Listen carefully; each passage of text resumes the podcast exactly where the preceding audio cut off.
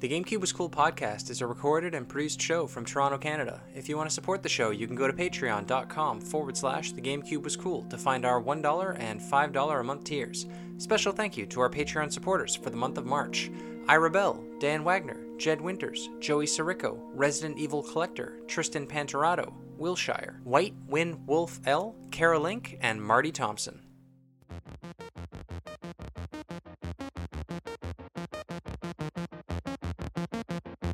The GameCube, GameCube was cool. Hosted by Mike Lane and Neil Gilbert.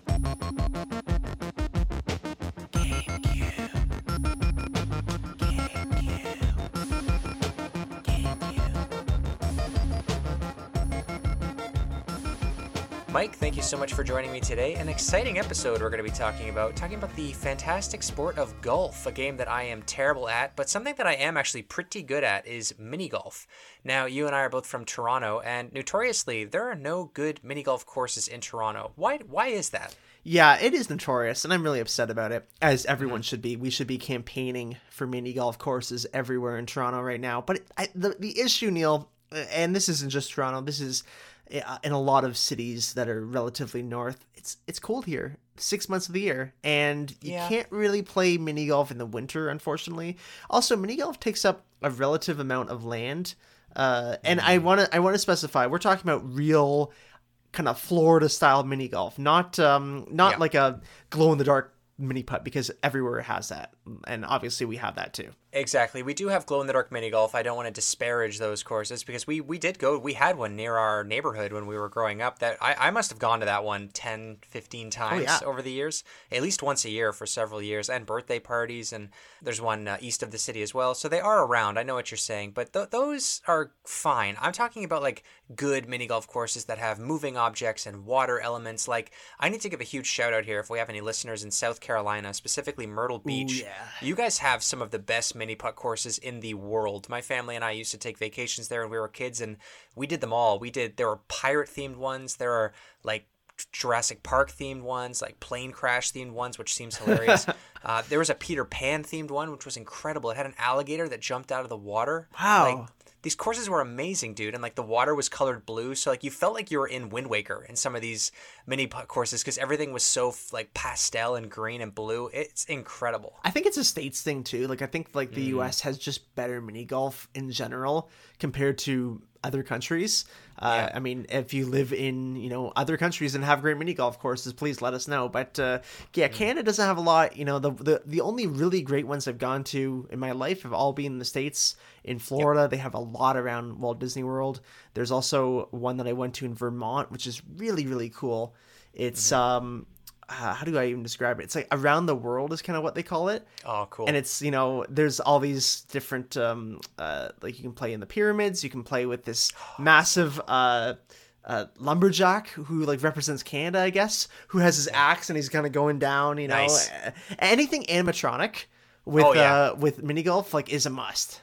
Dude that's what south carolina does so well. They had like this medieval one where it was uh it was like a giant castle that you go in and you go down to dungeons and you go to like the training facilities and everything. And up above the castle was a dragon like an animatronic dragon that blew fire. Oh, that's so cool. this this fire breathing medieval this medieval course. It was incredible. And uh, a funny story about my dad here is every time my, family and i went to do anything like extracurricular like going to we did a lot of snow tubing as kids mini golf bowling.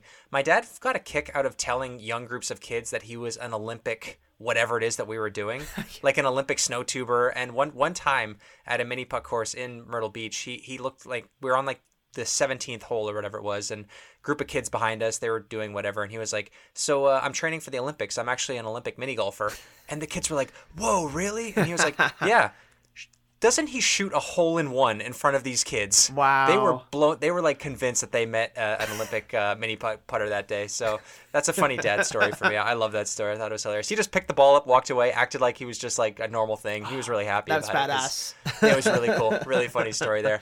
But if you could open a mini putt course in Toronto, Mike, what would you go with? Like as a theme? This is kind of a funny one. I would like to do just garbage. like like just like like basically like you're at the dump almost and or just like you know to reuse and recycle things i think that would be Oh. really funny right like just uh, the team who works at the mini golf course goes to the dump and just finds funny objects broken CRTs. Uh, Hmm. You can like make a whole bunch of little themes based on just junk that people have thrown out that you can Okay. repurpose. I think that would be cool and you know a little eco-friendly as well.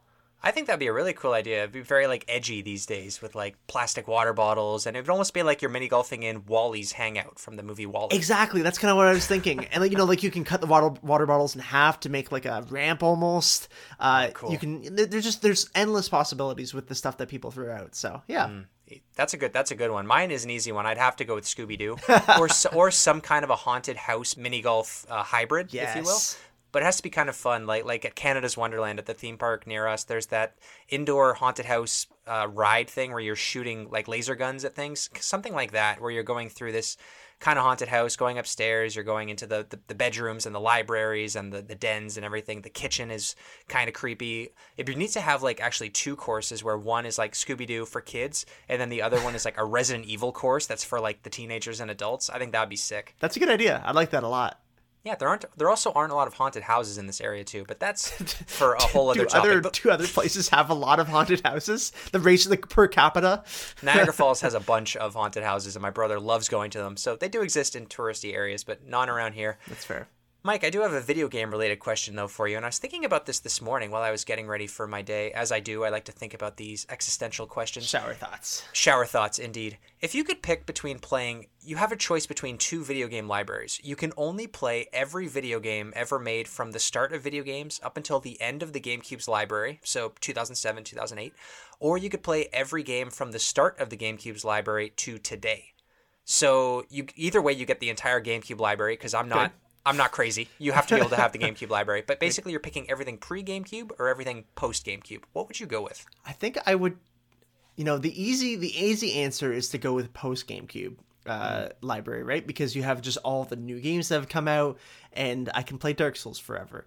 But uh, and I can play Breath of the Wild forever. Yeah. But I think my answer would actually be every like GameCube and everything pre that, and this this is why. It's because in my mind, GameCube's graphics would still stay this stay the same as the pinnacle of graphics That's a good point. right? And and every time I played a GameCube game, it would be like, yes, this is the best way to play this. this is the peak of what video games can be is Yeah. the GameCube. It all ended here. Yeah. That's interesting. That's an interesting point. See, I don't know where I would go. The only thing that I could think of was like, has there been a roller coaster tycoon game after the GameCube? Because I feel like I would miss out on that specific. That was the one game that came to mind where if I went post GameCube, I'd be like, oh man, I can't play Roller Coaster Tycoon. I would miss Super Mario World on the SNES, which is my second favorite game of all time. But man, not having Breath of the Wild would be really tough. And oh, geez, like I love the PS3, like I love the PS4, I even like the Wii U and the Switch. It would be I, like I feel like the more I think about it, the more I have to go post GameCube, like from 2001 up until 2022. Uh, man, that'd be so hard giving up the N64 though too. See, the more I think about it, the less I like this question. It's really hard. Yeah, I don't like this question a lot either. I'm sorry, Neil. It- it- it- you know, you tried. This was good, but we do have a question from Patreon, which might be a little better. We do. We do have a question on Patreon, Mike. Listeners, remember, if you want to support the show, you can go to patreon.com slash the GameCube is cool. We have our $1 and $5 a month tiers. Supporters at the $5 or above level get their names read in the credits and the option to submit an opening topic. Just like Resident Evil Collector submitted a topic for us this week. This is very last minute. We're actually reading this on the podcast right now, so we're gonna we're doing it live. Resident Evil Collector wants to say, what is your favorite Nintendo themed sports title? And what would your ideal sport slash lead character themed game would you like to see get made? Ooh, I like that. I like the second part of that question even better. Mm-hmm. He he uses examples such as Zelda Tennis or Animal Crossing Olympics, etc., to just Mm. you know get your mind going here. Um, well, just just right off the bat, favorite Nintendo sports title for me is Super Mario Strikers, and that's why I'm so excited for the new one to come out because it is just fantastic. Power Tennis is a close second, but Nice. uh, Strikers is just so good. And ideal like sport lead character, uh, just on the spot, it's got to be Waluigi. We need to give him some love. Uh, it, because you know he does not have his lead game for anything. He's never had a standalone game. No. So I'm thinking Waluigi European handball. I'm just gonna go full off the board Wow. here. I've never seen a European handball game. No. Uh, so I would maybe in in Europe you might call it something different. Uh, in America we call it European handball, and or in Canada as well. But uh, yeah, just because it's it, it's a little wonky. It's just a strange game. Uh, I, I'd even go with Waluigi Squash. Ooh, I think Waluigi definitely he definitely plays squash. Yeah, He's- lanky. You know, I feel like lanky people play squash. I don't know. him and Lanky Kong. Yeah. crushing, firing up the court. Actually, yeah. Okay, I'm changing my answer. It's Waluigi Squash. Final Waluigi answer. squash. Great, great answer, Mike. I love that. That is not a very common sport. I would love to know the uh, the the market for that game. That that's a great answer. See, for me, I'm just like you. Mario Strikers on GameCube is my favorite Mario sports game. I'm very excited for the Switch title to come out later on this year. Uh, right away, my my first thought is if I'm just keeping it on the Mario theme, I would love something that we haven't seen yet is Mario Hockey. Yeah, yeah. I don't know where that is. That just seems like an easy answer for a Canadian, uh, like a Canadian market to go for. Like hockey in North America is huge. I know why there hasn't been a Nintendo hockey game. It's because it's not big anywhere else in the world, so it makes sense. But if I had to pick a Nintendo franchise, let's go off the wall here. Where am I going with this? Chibi Robo, Chibi Robo's a good one. I- Cubivore. ooh, Cubivore. Ooh, that's a good one. Dashin the Giant. Doshin the Giant. Hmm. I got it now. Okay, so Pikmin, water polo. That's a good one. Yes, Uh, he's already got the suit. Yeah, He's good. So you can whistle your Pikmin around. You can have hundred Pikmin on the in the pool. I think it'd be a lot of fun. There's no water polo games out there. I just got to give a shout out to anyone who plays water polo. And That's a not, hard sport. Not inner tube water polo, but real water polo. That is Yeah. a hard sport that works every single muscle in your body. Mm-hmm. Uh, and if you do it, you are a god. So uh, Yeah. congratulations to you. That is a man's game, like and, and the women too. Like and even women playing that game, I can't understand. Like treading water is hard enough. I can't imagine treading water while throwing a ball around. And also like they kick each other under the water too. Like there's some dirty stuff going Oh, on. there under there. is. And Pikmin, they can they can fight dirty. So I think I think Pikmin water polo or Mario hockey are my two answers to that question. That's a great one. I love Pikmin water polo. Great answer. Thank you. Thank you so much. And thank you, Resident Evil Collector, for submitting that opening topic. And thank you for joining us back on the Resident Evil 4 episode that we did several months ago. Listeners, go back and check that out. But moving right along, Mike, to our other opening topic here that we have, it's time for the Mailbag. Ladies and gentlemen, if you want to write into the show, you can correct us, you can leave us a review, you can share an interesting story that you had while you were listening to us, just like Mike, who wrote into us today. On our Discord, Neil, we do have a Discord. Yes, you can find the link to the invite in our bio on Instagram. Uh, Sith Holy Chuck Blade 22, long name, says, Thank you for calling us young. Um, when I say nice young men, so you're welcome. Uh, let it be known that when I discovered this podcast last year, I attempted to play every game that was to be discussed in the upcoming episode for at least 15 minutes. That lasted until episode six, Extreme Sports. and at that point, I wanted to die. Yeah.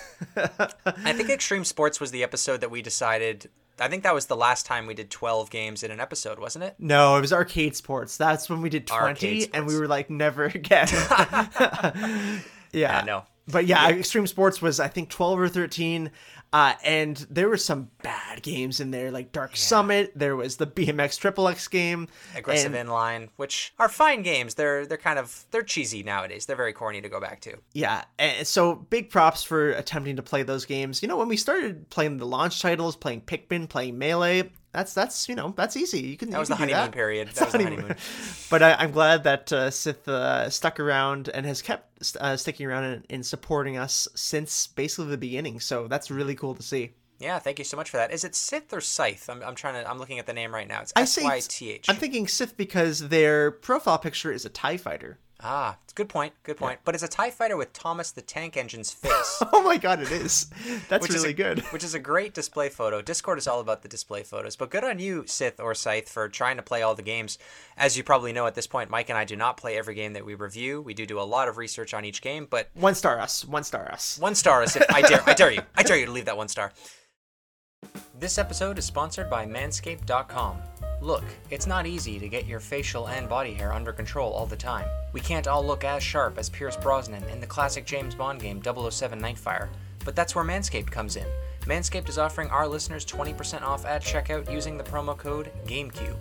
Choose from an arsenal of body trimmers like the Lawnmower 4.0 for the big jobs, the Crop Shaver for your groin area, and they even have the Weed Whacker for your nose and ear hairs that you try to hide with the toque that you got as a pre order bonus back in 2007.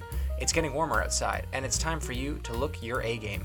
I've been using the crop preserver after I'm done shaving down in my boxer region, and it has really kept things fresher than using the run of the mill bar soap. The performance package even comes with the crop reviver in case I need a quick scented boost midday. It's like a breath freshener for your balls. Level up from the store bought soaps and deodorant you have been using since 8th grade and head on over to manscaped.com using the promo code GameCube at checkout to save 20% on your order. That's promo code GameCube at manscaped.com. Now, back to the podcast. So, Mike, let's move right in now to episode 89 of the GameCube Was Cool podcast. New episode every Thursday on all the major podcast services. We are the number one GameCube podcast on the internet. We're here to look back on all 555 North American GameCube games, one by one, sometimes 12 by 12. So far, we have covered 404 games. You can visit thegamecubewascool.com to check out all the things we've been working on. The website was developed by our very own Mike Lane And Tiger Woods helped a little bit. And Tiger Woods and Waluigi in between squash games. Last week we talked about the Need for Speed games and a few other racers on the GameCube. We were joined by a bunch of our friends to share their memories of the franchise as well. If you haven't already, go back and check it out. This week we're covering all the golf games on the GameCube to celebrate something cool that's happening in golf right now. I'm guessing. I don't know. No, it's This is- spring. Just you know, the golf season. We're we're almost at the first day of spring. Green. St. Yeah. Patrick's Day. Okay, yeah. Shout out to our Irish and Scottish listeners out there for this one, I suppose. I, I do like golf. I love the idea of golf, I think, more than anything. As my dad always says, uh, and I I completely agree with him. Golf is very fun before and after. oh man, it's the 18 holes in between that's just a drag. Yeah, yeah, because it, it like it's the anticipation of going on the green, getting just getting some good fresh air and hanging out is uh, in a beautiful green space is very nice.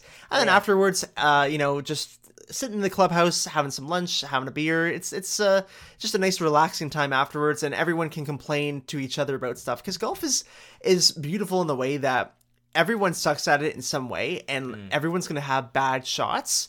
So you can kind of just complain to each other about each other's like misgivings almost Yeah. which is really nice and something that I always love doing because I love being able to just complain about stuff. it's good. You can constantly complain about the grounds crew, about the sun, about the weather, about something going on at work Yeah. or whatever. You know, your phone rings or somebody's doing something.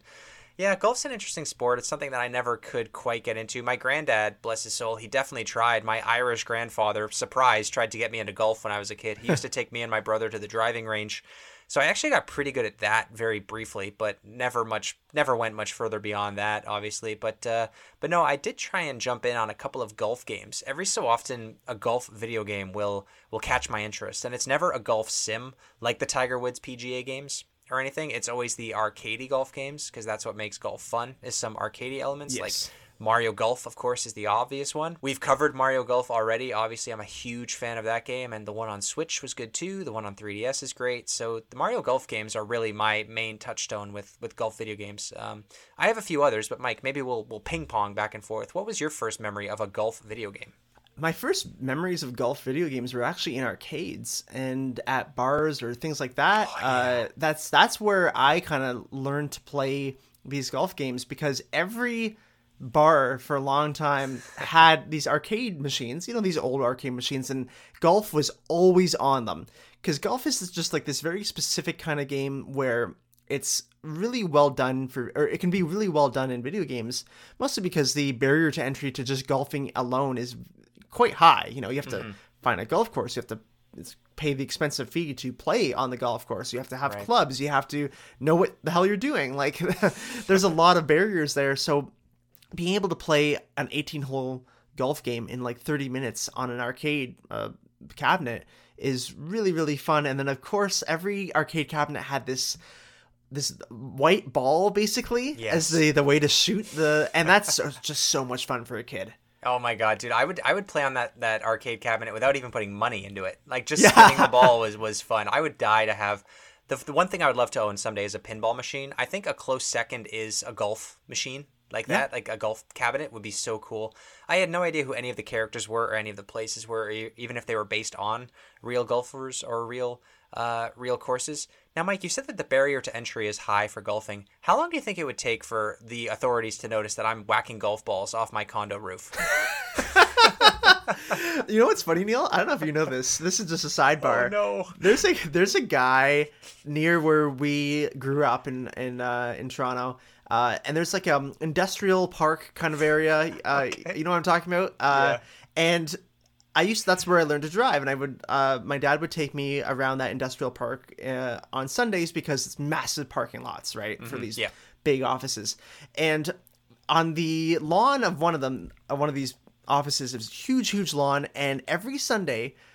Uh, and still today, because I actually drove by it on a Sunday recently. There's this guy who just hits golf balls all day there, and I'll, and I remember my dad would always be like, "How cheap are you?" Like honestly, Yeah, but like going to golf the the driving range, it's not super cheap. Like it- it's not. But like uh, this guy's been doing it for like uh, 20 years probably. Do you think he gets his balls back? Like, do you think he goes out and gets them, or do you think he just buys new ones? No, no, he gets them. He gets because he mostly does like chip shots and stuff. But he brings a Oh. bucket of them. Like I don't know, man. It, some people are interesting. I Uh, just think of the episode of Seinfeld where Kramer gets like 400 titleists and he hits them into the ocean, and one of them goes into a whale. Like that's like got to be top 10 Seinfeld episodes oh, there. But just a great monologue by George there too. Oh, But t- terrific, terrific. But yeah, no, arcade golf games are a great memory. And what it, I don't know what it is about bars having a golf cabinet and a deer hunter cabinet. It's always those Yep. two. There's never anything else, just those two. Well, my aunt owned a bar, uh, and Oh. that's what I remember. Is I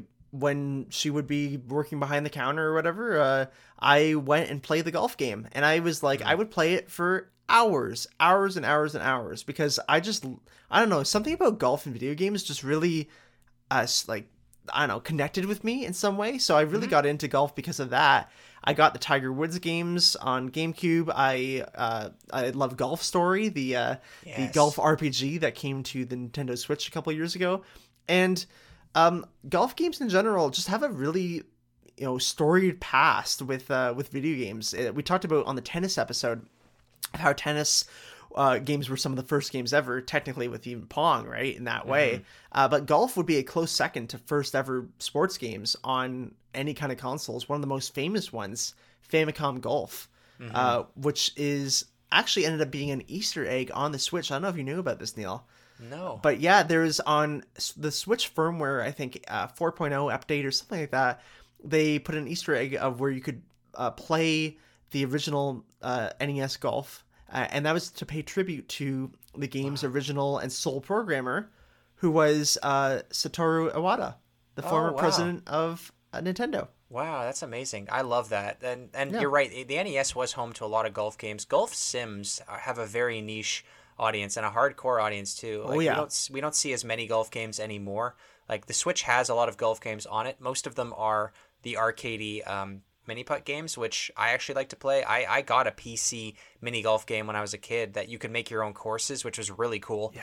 Uh, basically like a like a Tony Hawk Pro Skater course creator, but for mini putt, which was really fun. You could go play on the courses. You can set up a billion uh, windmills. You can put like a clown face on the course. you can put hills and rivers and stuff. It was really fun. That was a really fun game. That's but cool. uh, that that's the type of game that I see nowadays on Switch, and I always, I think I have one tagged on my favorites list, just waiting for it to go on sale. one of the golf games, I forget which one, but the first ever golf video game is called Computer Golf! Exclamation point. It was released in 1978 for the Magnavox Wow. Odyssey. That's years after the sport was invented in the 15th century, so they had years to perfect that video game. I have no experience playing that game. Obviously, I'm not a Magnavox Odyssey player, but uh, the idea of golf games have been around for now 44 years. So, Wow. uh, long history. Every console has a golf game too. Like there hasn't been a console without one, except for perhaps the Virtual Boy. I'm not sure. There's probably even one there. Um, but uh, a, a cool thing that I wanted to look up here was uh, Gamer Rant has a top 10 best golf games of all time. This is based on Metacritic scores and it was Okay. published in 2020. I don't know if there's been any newer golf games since then that are better, but uh, from uh, lowest to highest, the top five, we have Tiger Woods PGA Tour 2004, which we'll be talking about today. Yep. Mario Golf on the N64, which Yep. we've talked about already. Tiger Woods PGA Tour 2005, which we'll be talking about today. Let's Golf 2, which is an iOS game. Well, we won't be talking about that today because it's a mobile game. And the best game of all time, according to Game Rant and Metacritic, with a 92, is Tiger Woods PGA 2003, which we'll also be talking about today. So, three of the top five best golf games of all time are A, on the GameCube, and B, Tiger Woods games that were all released in the 2000s. Those those three, yeah, those three Tiger Woods games are really really good. Uh, and just Tiger Woods, you know, as a franchise, as a person, uh, the franchise started in '99 uh, with Tiger Woods PGA Golf Tour 1999, um, and Tiger made between 6.2 and 7 million dollars a year uh, uh, for his 15 years at EA Sports, which is pretty wow. crazy for just being the cover athlete, really. Um, and the uh, that franchise, yeah, like I said, 15 years stopped in 2013. They picked it up again in 2015 with uh, Rory uh, McIlroy as the the cover athlete in 2015, and didn't sell that well. And so EA kind of got out of the golf game a bit, and so now 2K has actually taken it over. Uh, and there is a 2K uh, 22 game on the Switch, which is actually a pretty good game. And now EA is actually going to make a new game. It keeps getting delayed, but they are making a EA PGA Tour to come out, supposed to be coming out in 2022. So we'll see a little bit of 2K versus EA once again here, Neil. Finally, it's been a while since we've had that uh, that matchup. But I, it's funny because I think of EA with Tiger Woods having his deal making six to seven million dollars a year. It's kind of cool how Activision had the same thing with Tony Hawk. Yeah, it's almost as if the Tony Hawk games and the Tiger Woods games, funnily enough, were like going head to head with being this annualized sports franchise with the same cover athlete on them year after year.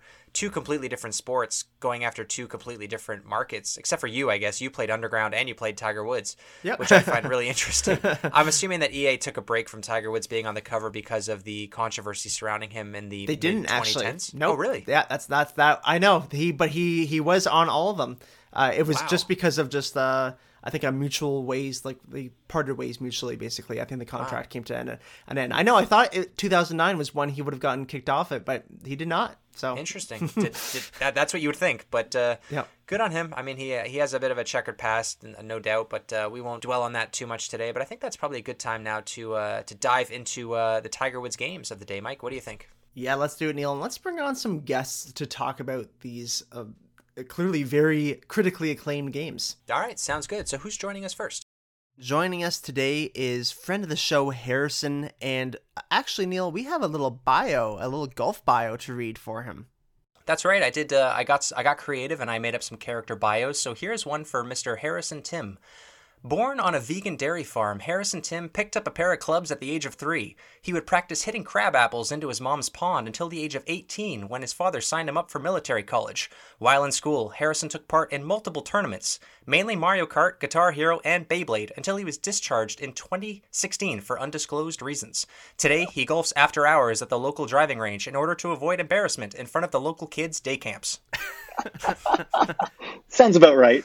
Yeah, you're doing all right out there. You're still golfing, at least. yeah, that's true.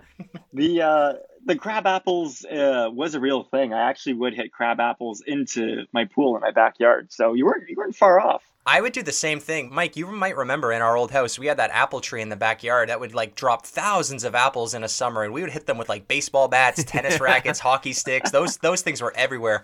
The wasps were fierce though yeah, I uh, I do remember doing that. That was those were good times. Crab apples are meant to be hit. Like, what else are you gonna do with them, right? Oh, they're they're nature's toy, no doubt. but Harrison, thank you so much for joining us today to talk about these golf games on the GameCube. But before we get into Tiger Woods PGA Tour, uh, I just want to ask you, what's your first experience with golf games? We talked earlier on this episode about how some of the earliest games ever for just video games in general were golf games. So, how what was your first golf video game? Yeah, my first golf video game actually wasn't on any console per se. Well, I guess like not like a Nintendo 64 or, or GameCube or anything. It was actually Golden Tee Golf. Playing it on the arcade, playing it at bars, you know, when your parents are drinking and they're like, here, have some loonies and go do something. um, I go play Golden Tee Golf. So that was actually my first uh, first experience with a golf game. And Golden Tee Golf is still popular um, these days. You can actually still partake in tournaments. Um, I think his name is Ryan Bourgeois. He's won it like three times, um, the most out of anyone. Um, but if you look up Golden Tee Golf uh, for for listeners who don't know what Harrison's talking about, you will almost certainly recognize this game. It is definitely at like every bar ever for some reason. like you always see this, uh, especially like some of these dive bars. They'll always have this this uh, this game there. I bet that most people's first experience with a golf game is not one of the PGA Tiger Wood games. I bet it is that Yeah. arcade cabinet or like a random like Tiger Electronics game that they got in a stocking one year or like a little PC game they got in a cereal box. I highly doubt there's many like first game you got was Tiger Woods, a, a real golf sim kind of game. We'll find out when friend of the show Marty comes on. Spoiler alert. It was funny. Um, in 2019, just before the pandemic, there's a local bar in my area that actually has a Golden Tee golf machine. And there, when I was playing, I saw there's like a place where you can insert a, a card. So I'm like, oh, you can insert like a credit card? No, it's your Golden Tee like membership card. And Wow. What? yeah, and so as I did, I went online, got myself a card, and essentially you can like bring all like your your clothing, all your clubs that you've unlocked through Golden Tee with you to different uh, Golden Tee stations. Wow. So I actually, you know, loaded up on golf supplies and clothing and all that for my character, and then I actually brought my card with me when I traveled for work, and I went to a Golden Tee machine in Akron, Ohio and was able to play with my Golden Tee character there in some guy bar in Akron. Wow, that's a great story. Where did you get this card from though? Do you have to order it online? You just have to go to their website, goldenteegolf.com. What? That's incredible. Yeah.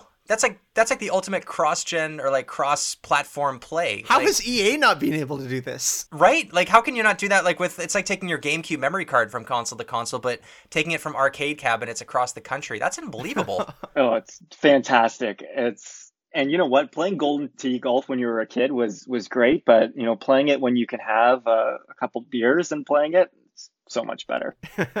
Just like real golf.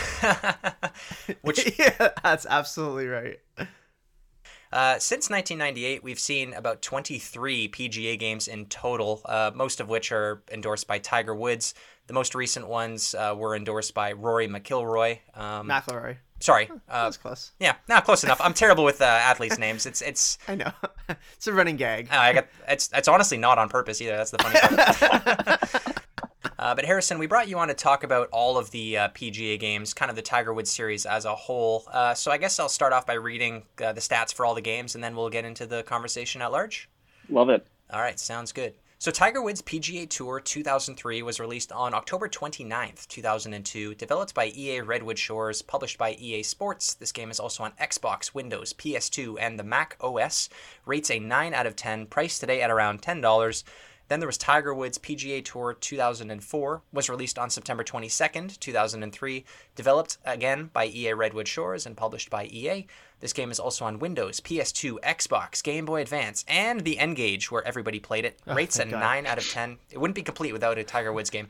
Priced today at around $10. Then we had Tiger Woods PGA Tour 2005, released on September 20th, 2004. Again, EA Redwood Shores, published by EA Sports. It's also on Windows, Xbox, PS2, DS, PSP, Mac OS X. Rates a 9 out of 10. Priced today at around $10. And then finally, we have Tiger Woods PGA Tour 2006, was released on September 20th, 2005. Developed by EA Redwood Shores, surprise, surprise, published by EA Sports. It's also on Windows, PS2, Xbox, PSP, and the 360. Rates an 8 out of 10, priced today at around $25. So the last game is two and a half times more expensive than the other games today, which has to be just a supply thing. Yeah, because 2006, um, this is when the GameCube was basically on its way out, and people were buying it for the next generation. Right. Specifically, in this case, like you said, Neil, Xbox 360. And let's uh, let's start. Let's go backwards a bit here. Let's start from 06, uh, because I wanted to mention that the Xbox 360 version actually only had six courses in it, where the GameCube had 14 courses. Now that must have been because they figured it's a new gen, it's connected to the internet, we can probably release it half done and then finish it later. Did they eventually go back and complete everything or Nope, it was only ever six courses. Wow. I'm guessing people bought it just because it looked good and it was like a bit of a demo, like a tech demo for the 360 then. That would have been the only reason to buy it. I'm sure like graphically it obviously looked better than than the GameCube, but that that sucks.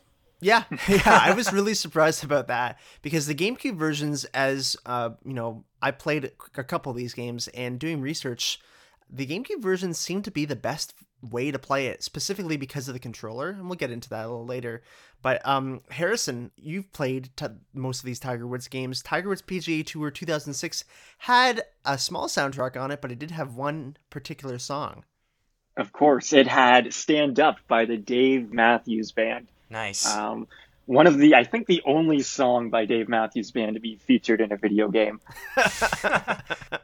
but either way, I I love it. Great song. Um, I'm seeing them live this summer with my good buddy Brad. Hopefully they play it, and I'm gonna be like, "Oh, did you know the song is in on PGA Tour or uh, Tiger Woods PGA 2006?" Just going off. He's But- just holding up his copy of, of the GameCube copies. Can you please sign this, Dave Matthews? you got a PGA Tour 2006 T-shirt on front row.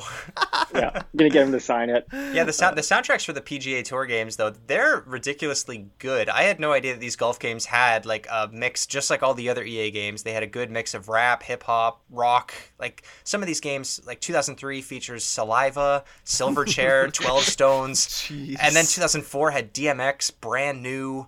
Uh, 2005, OutKast featuring Sleepy Brown. Uh, Harrison mentioned the Dave Matthews Band. Just a wild assortment of, uh, of of bands. Like the 2004 game, I believe, starts off with the DMX song. Like it's a hype opening for a golf game.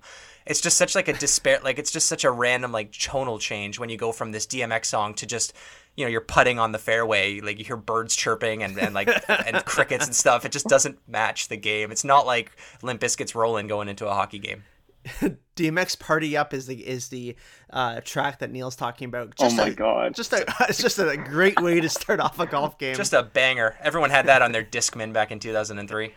honestly, when I'm up to drive and when I'm really golfing, I have that song going in my brain all the time. just hoping I can just grip it and rip it, and hopefully the ball gets some air. And I'm listening to DMX in my brain to kind of get me in the zone. So I, I kind of get it, but yeah. but again, I, I expect it more in like a NHL Hitz style of game. But Exactly.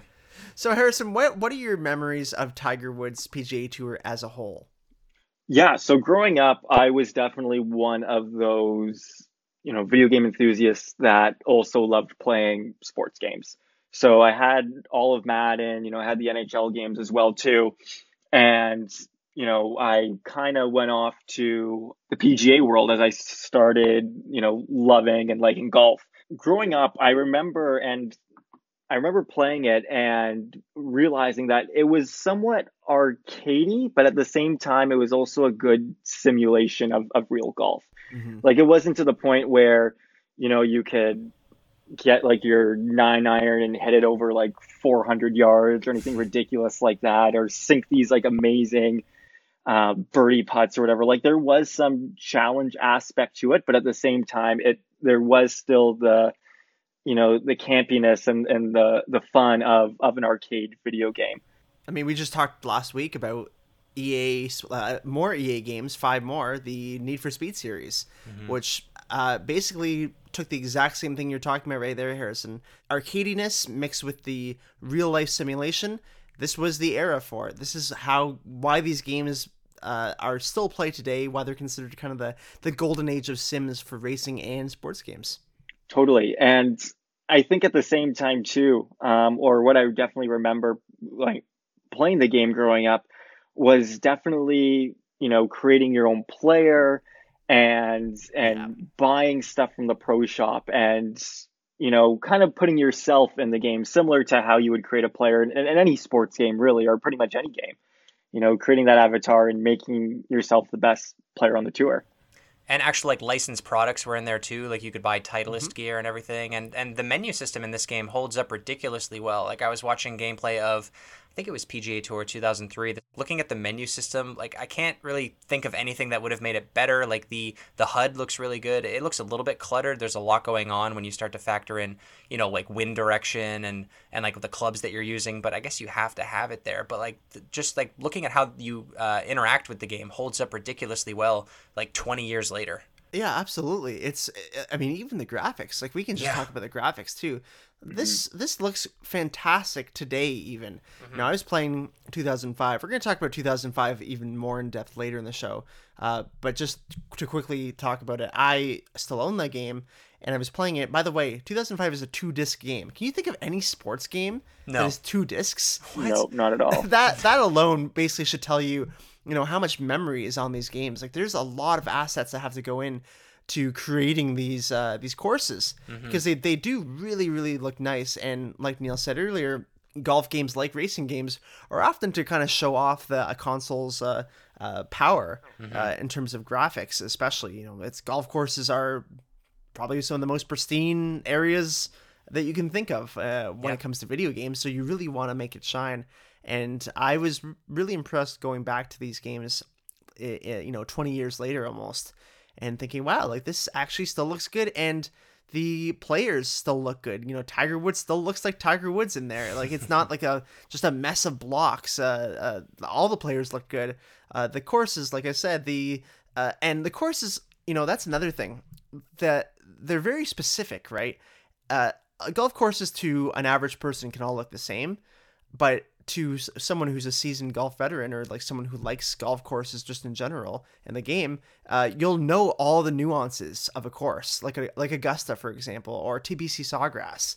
Like you you know what you're looking for. So as a developer, you really have to make sure that you draw inside the lines. You know, we talked about this on the last episode too, Neil, with uh with Need for Speed. You were talking about how why uh, why EA didn't want to go, or why EA didn't go for for real cities. They just made fake ones uh, for Need for Speed. And I said it was really just risk and money and time. Well, they went the opposite here, where all the courses, or most of the courses, are real courses. Right. They have to be amazingly detailed. That has to be 18 holes for 14 courses, uh, sometimes more, that are are exactly, basically exactly what the course is in real life. Right, and the issue with Need for Speed was that the like real cities are not built for kart racing. They're not built for drag racing and all that. Whereas real wo- real world golf courses, surprise surprise, are made for fun golf. Yeah. Uh, and yeah, it's incredibly uh, impressive how well they animated all of these courses. They look beautiful, especially during the day. I love the courses like in full sun, blue skies. Like the water reflection looks really good. There's even like little details like when you take a drive, the uh, the tee comes up like like it does when you watch real golf.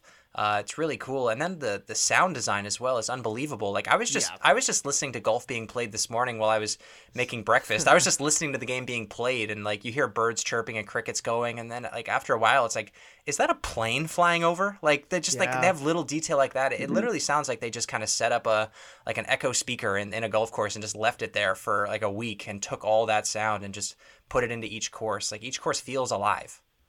and to even add like even more or more to it like the detail even goes down to like the player's swing as well too like if you look at something like or if you look at someone like jim furyk you know he always had like a quirky swing in real life and then when you actually see him swing in the game it's pretty identical to it it's Yeah. yeah, they went they went down to to the wire to the nitty gritty and it's so interesting because you know I I like to compare golf to tennis a lot. Uh, they're very similar sports in the sense of of how they're played. You know, very individualistic, and you know you we get these amazing golf games. Uh, you know, for four years in a row, really, with great licensing, clearly just complete packages of golf. Uh, and then you look at tennis, who just could never figure it out. And I, I'm always really uh, interested by that, right? Like tennis never really got it. Uh, and maybe that's because EA didn't uh, have a huge hand in making a lot of tennis games. Because at this point, EA was a behemoth in, in terms of putting out good sports games. So that could have been one of the reasons. Yeah, they could have made a really good tennis game. We only got, other than Mario Tennis, we had the women's tennis, uh, WTA tennis, I believe it was called. Yeah, that only had a couple players Yeah. and you know wasn't licensed properly, and it just was kind of a mess. And and that oh, I always lament that because we could have had a, a cool one. But I digress. Uh, golf games. This is what we're here for. Yeah, sound effects, like you said, Neil, absolutely incredible. Uh, I wanted to talk a little bit just about some of the details in each game. PGA Tour 2004. Uh, I gotta say, this is the first time you could really, really customize players.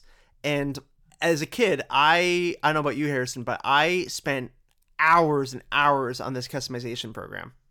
Oh yeah, I spent so much time on it. Like you could build a like there's so much way to like build a build a face, you know, build a person. You know, you would also try to like there's a full-fledged pro shop there with like so many items for sale. So you'd also want to get like the best the best clubs like from like Callaway or or Ping or or Nike, right? So you'd spend a lot of time not only customizing yourself and your and your player, but also your your bag and your clubs as well too. Mhm. And you can make your player, your avatar, like huge. Like you could not just the clothing and like the face, but also the body. Like you can make yourself a seven foot tall, four hundred pound, like gorilla looking person if you wanted to. It almost made it look like one of these WWF wrestling games from the N64 era. Which character customization is it's gone a little too far these days. But like it's such an underrated like tool that games should really lean into a little bit more. Um, it's just weird that it seems like that the only games that you can do that for now are like RPGs, like when you play a Dark Souls game or Yeah. uh, like, like a Skyrim or something, and then you just end up covering your character up in, in full armor anyway. But in a golf game, you're out there on the course, everyone's watching you, and there's just like you're just like this Peter Griffin looking character about to take a about to take a swing. Uh, yeah, the customization is unbelievable in this game though for character design.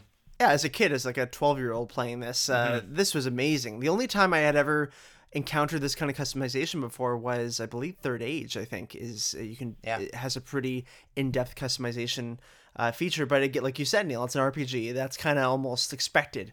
Uh, at that point, where a golf game really it was not, but it makes it so much more fun. It makes you feel like it makes, it makes you feel like Spider Man. It makes you feel like you're in the game, uh, especially in, in a golf game that again very individualistic. It's it's you uh, and these career modes too and everything, which I played a ton of.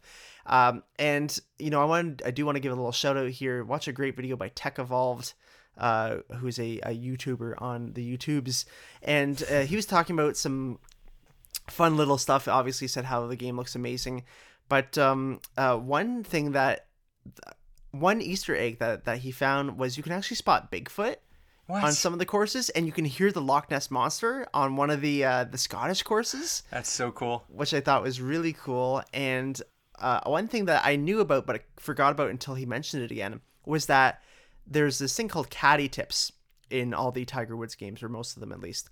And uh, it's exactly what you think. It's the you asking the caddy what you should do in this uh, in this situation. The caddy will tell you what they should do. Uh, this comes from the Ask Madden feature that was in all the uh, Madden games uh, back in the day.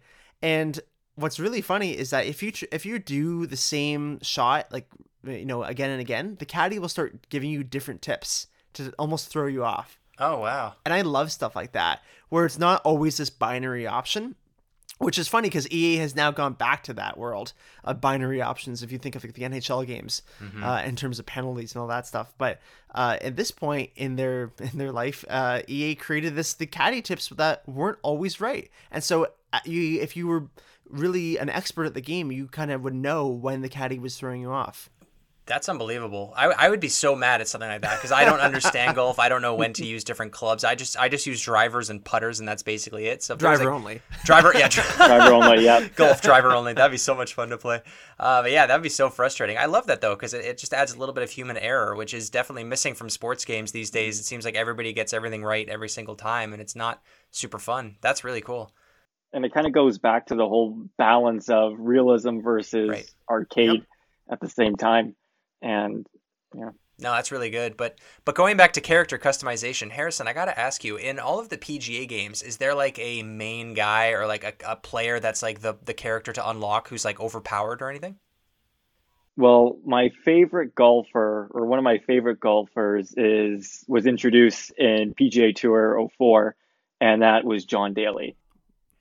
and I don't even like John Daly for his golfing abilities. Like he was known to have one of the best drives or still has the best drives, but just his character alone is is He's basically Happy Gilmore. Okay, yeah, he's he's Happy Gilmore more or less. Yeah, Just you- a lot more drinking and smoking. yeah yeah there's a you want to read you want to have some good reading material tonight neil go read john daly's wikipedia go to controversies it's great is is Bam Margera in, in any of these games? I feel like he needs to make a, a cameo.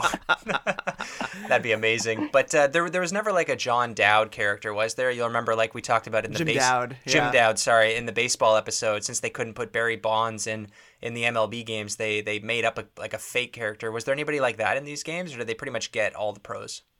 No they made a bunch of um well as the years progressed they were able to get more like pga pros in there Mhm. again it's all to do with like licensing and stuff Sure. So at the very beginning, like there was only I don't remember how many pros. I think there was like 15. But as soon as you know each game progressed and it got bigger and bigger, then you got more golfers in there. Um, by you know 2005, you were able to get you know Jack Nicklaus and, and Ben Hogan, like these really old, like classic, like some of the greatest golfers of all time. That's cool. Um, they did have all these, um, you know, made up characters, I believe. I forget their names, but Yeah. that were like kind of campy in a way, I think, if my memory serves me correct. But It was almost like the EA big style. They they put a little bit of that in there, but but very little, I would say. Like you had I think they kind of knew that these games the market was already saturated. You know, we have outlaw golf and Swingerz golf that we're we're going to talk about uh, later. So they didn't EA didn't go too far with it, which is I think what helped make these games so good. It would be cool to have a mode in there though where you get to play as like golfers that have long passed and golfers that are currently playing, just to have like some matchups that would like never happen in real life. I think something like that would be Well, really- that did that did kind of exist uh, in two, uh, Tiger Woods PGA Tour 2006. Great great segue, Neil. Nice. Uh, uh, there was a historical career legends mode, uh, which was really cool, and uh, I think you could play as like the older golfers, but you could also play as just like random golfers in different times. And what Sweet. was really cool about it was how like the the outfits would change. Yes. And that is like one of my favorite parts about these games uh, is is being able to play in like you know uh, late 19th century Scotland Hmm. uh, and having like the full kilt and everything on these old courses like that that was really cool. Everybody's dressed like my grandfather from Belfast, who always looked like he was about to go golfing, even though it was like it's Christmas morning, Granddad. Why the hell are you dressed like you're about to go play 18 holes? I don't get this. But going past PGA 2006, Harrison, did you continue playing golf games after the GameCube generation? you know what? It wasn't for a while. Actually, shout out to Mike because he actually introduced this game to me, and I'm absolutely in love with it. Is Golf Story Yes. uh, for the Nintendo Switch. I absolutely love that game. It's it's great. Yeah. It's probably and like I'll go play Golden Tee once in a while, not as much anymore due to the pandemic, but you know, once things start opening up and I can touch things again, then I'll definitely play some Golden Tee. But Golf Story has definitely, you know, been my my favorite game or one of my favorite games to to come out. It's a great 16-bit RPG golf game, definitely, and it's I I love that in golf games is making them RPGs, cartoony, a little bit wacky. But like in terms of golf sims, did you ever get into any of the uh, the later Tiger Woods games, or the most recent one I believe was in 2020? I think the closest thing was I've actually gone to real life golf simulators and I actually play golf. Well, I should say I attempt to play golf, Cool. but that's about it. I haven't really dabbled into to any of the newer games. I left I left that nostalgia behind me with the Tiger Woods games. That's fair. That's fair. Well, Harrison, we've had a great time having you on today. We really appreciate it. Is there anything else you'd like to say about the Tiger Woods golf games before we let you go? Yeah, I really wish they made Dave Matthews an unlockable character in Tiger Woods 06. And if not Dave Matthews, uh, Lee Carvallo. Lee Carvallo's putting challenge, the greatest golf game ever made. That's right. Well, Harrison, thank you so much for coming on today. It's been a ton of fun, and we look forward to having you back on real soon for. What are we having you back on for? I don't know, something soon, I'm sure. Yeah, we'll, we'll see you soon. We're going to see you this week, actually. We're going to a concert, so that'll be a lot of fun. That's right. I'll get to see everybody in person. This will be exciting. Wow. Can't wait. Can't wait. All right. Thanks for having me, friends. No problem, buddy. Take care. See you later. What a nice young man. What a nice young man. Thank you very much, Harrison, for coming on. As always, talking about a little bit of golf, a little bit of Golden Tee. That just that unlocked some memories for sure. My God, and I can't believe that. Exi- like that's that's insane. The the Yeah. the porting over, bringing your clothes over, like that's uh, unbelievable, unbelievable. I want something like that, like with air hockey. Like, imagine being able to save your stats with air hockey. Like, taking, like, okay, I beat this person at this Dave and Buster's on this day. Now I'm taking it to this Palladium with this person on this day. And you can almost have, like, rankings amongst your friends. I think you can make that a real thing, like, in arcades, because there's not enough competitive, like, there's not enough of a- competitive market in all of those beautiful in person games that you can play in arcades. Yeah, I need a, I need a competitive scene for air hockey. I do too. I would love that. Contact air hockey needs to become a thing, but uh, until then, we're just gonna have to keep playing our golf games separately, like Harrison does. Uh, but uh, before we do talk about some more golf games, Mike, I think we have another caller joining us today. That's right, Neil. And joining us today is friend of the show, Marty. And uh, before we get into his topic of the day, Neil, you have a little bio for him as well. I do, Mike. The PGA Tour did send me Marty's bio, so I will read it right now. Marty spends all of his free time trespassing on private golf clubs to steal plants and patches of grass in order to in order to improve his home garden. He recently traveled to the United Kingdom looking for the perfect shrub to plant next to his front door. Every morning he wakes up at 4 a.m. to blend into the shadows while the park sprinklers are still on in order to avoid being seen by security cameras. He is the proud owner of 6 hole markers and 3 golf carts. I'm still waiting for the perfect patch of Kentucky bluegrass. One day I'll find it. That's a great that's a great grass, dude. I hope you do find it. I hope you do. It's just the only like the issue is it's obviously so valuable here because it's just so good in cold climates. You really gotta Right. go really gotta go searching in, in some of those warmer temperatures. Was that what is that? What is that? Literally, it's just that I watched so many golfer bios in the last couple like days researching for this podcast, so I just thought it'd be funny to make bios for all of our guests today. Fair and I've been wa- and, and I've been watching you at night, Marty. I know that you get up really early and steal things from golf courses. I don't blame you. It's they're lovely kept playgrounds. Yeah, really tough day for the for the PI to be like, oh yeah, we're finally gonna get him. It's like all he does is just trespass on golf courses. anymore. Doesn't really, like, he doesn't really interact with people. He just kind of hangs out. Well, it, it's funny because like my my mom's aunt and uncle snuck onto a golf course. That's where I got this idea from. They snuck onto a golf course in Ireland and scattered my granddad's ashes there. I won't say which golf course it is because it's illegal. Uh, but uh, yeah, it was freaking hilarious to picture two people in their 70s uh, sneaking onto a golf course to do that. That's so cool. But I digress. I am very highly influenced by uh, commentators, specifically the PGA games. The commentators in these games are absolutely terrific. Yes, the commentators in golf games, they're always good, and you know they're good because you get those Twitter videos of someone like, "Hey, I just I just voiced like uh like Lionel Messi scoring this like wonder goal with uh with like a golf announcer like whispering into the mic and stuff." and it is super funny. If people like, there's I'm sure there's YouTube comps of them. They're they are genuinely very very funny. You also, you also have to remember for the commentators, they're often like there. yes. Like they're like Right. they'll be like up in like they'll be up on some scaffolding. So like it gets so deathly quiet that of course you don't want to be like even talking, which just makes Right. it so funny. You just have to talk like this, and a lovely little shot here by Marty, and he oh, and he's stealing a plant. Ah, That's a that's a great play. Low low key, all of the boomers that watch golf, they're actually just into ASMR and they don't know it yet. Easily, easily. Golf is just an ASMR. It's an in for ASMR for, for boomers. But no, I was just I'm just really impressed by like how much variety there is in these games. Like the commentators had a line for almost every single golfer on every single hole on Yeah. every, every single course, depending on how many yards they are away from the hole. Like I was just like, holy crap! Like there's very little overlap with what these with what these guys are saying. And I can't imagine how many days or weeks it took. Like we talked with an actual announcer who did the voice acting for the NHL games.